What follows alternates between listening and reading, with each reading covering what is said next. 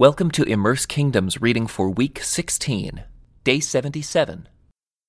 About that time, Hezekiah became deathly ill, and the prophet Isaiah, son of Amos, went to visit him.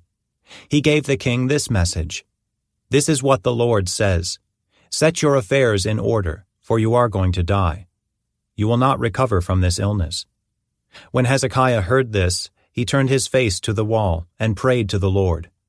Remember, O Lord, how I have always been faithful to you, and have served you single mindedly, always doing what pleases you. Then he broke down and wept bitterly.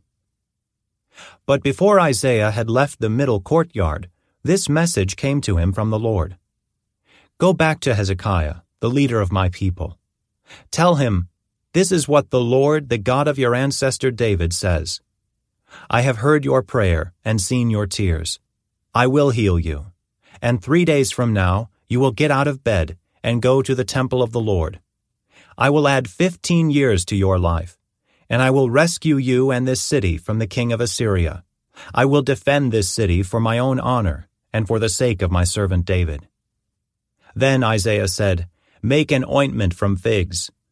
So Hezekiah's servants spread the ointment over the boil and Hezekiah recovered. Meanwhile, Hezekiah had said to Isaiah, What sign will the Lord give to prove that he will heal me, and that I will go to the temple of the Lord three days from now? Isaiah replied, This is the sign from the Lord, to prove that he will do as he promised. Would you like the shadow on the sundial to go forward ten steps, or backward ten steps? The shadow always moves forward, Hezekiah replied, so that would be easy. Make it go ten steps backward instead. So Isaiah the prophet asked the Lord to do this, and he caused the shadow to move ten steps backward on the sundial of Ahaz. Soon after this, Merodach Baladan, son of Baladan, king of Babylon, sent Hezekiah his best wishes and a gift, for he had heard that Hezekiah had been very sick. Hezekiah received the Babylonian envoys and showed them everything in his treasure houses the silver, the gold, the spices, and the aromatic oils.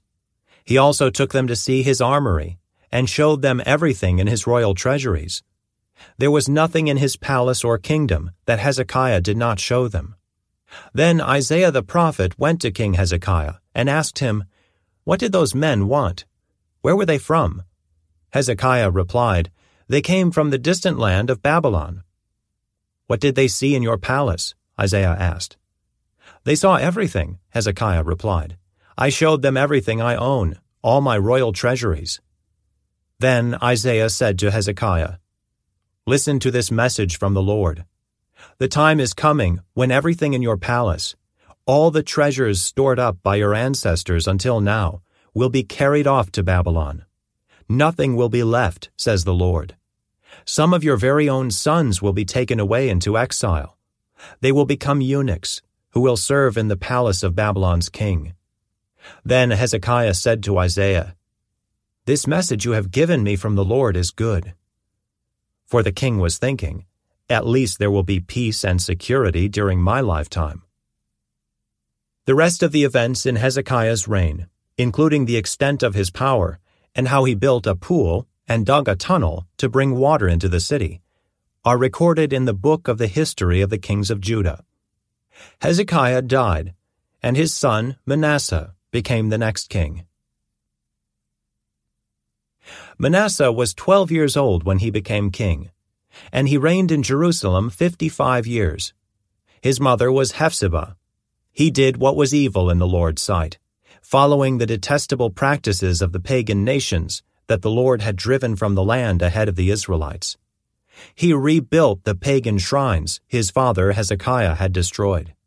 He constructed altars for Baal and set up an Asherah pole, just as King Ahab of Israel had done.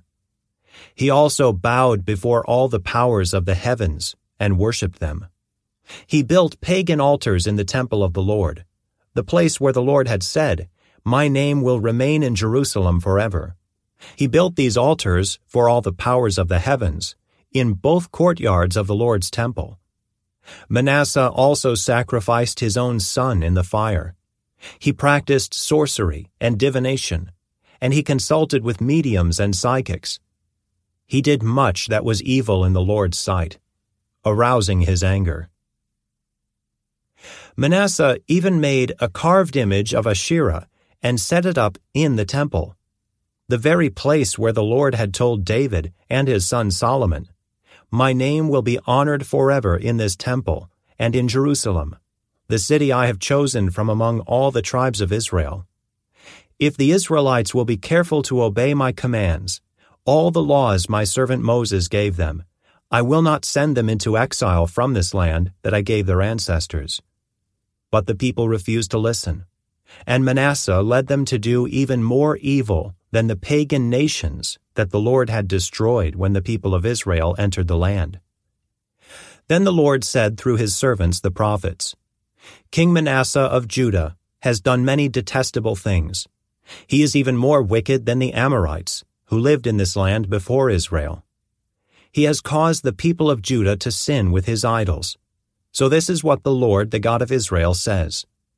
I will bring such disaster on Jerusalem and Judah that the ears of those who hear about it will tingle with horror.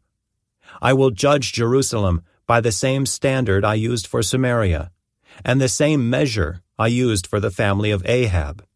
I will wipe away the people of Jerusalem, as one wipes a dish and turns it upside down.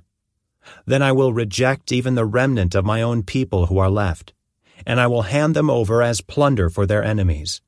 For they have done great evil in my sight, and have angered me ever since their ancestors came out of Egypt.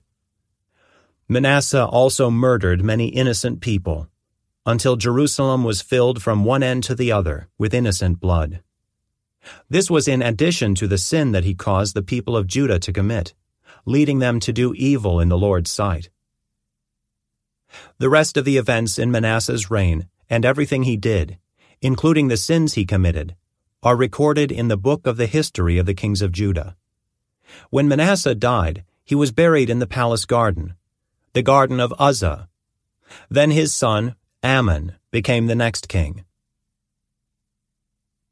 Amon was 22 years old when he became king, and he reigned in Jerusalem two years.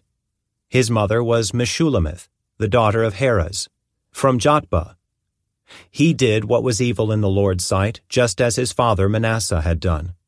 He followed the example of his father, worshipping the same idols his father had worshipped. He abandoned the Lord, the God of his ancestors, and he refused to follow the Lord's ways. Then Amon's own officials conspired against him and assassinated him in his palace. But the people of the land killed all those who had conspired against King Amon, and they made his son Josiah the next king. The rest of the events in Amon's reign and what he did are recorded in the book of the history of the kings of Judah. He was buried in his tomb in the garden of Uzzah. Then his son Josiah became the next king. This concludes today's Immerse Reading Experience. Thank you for joining us.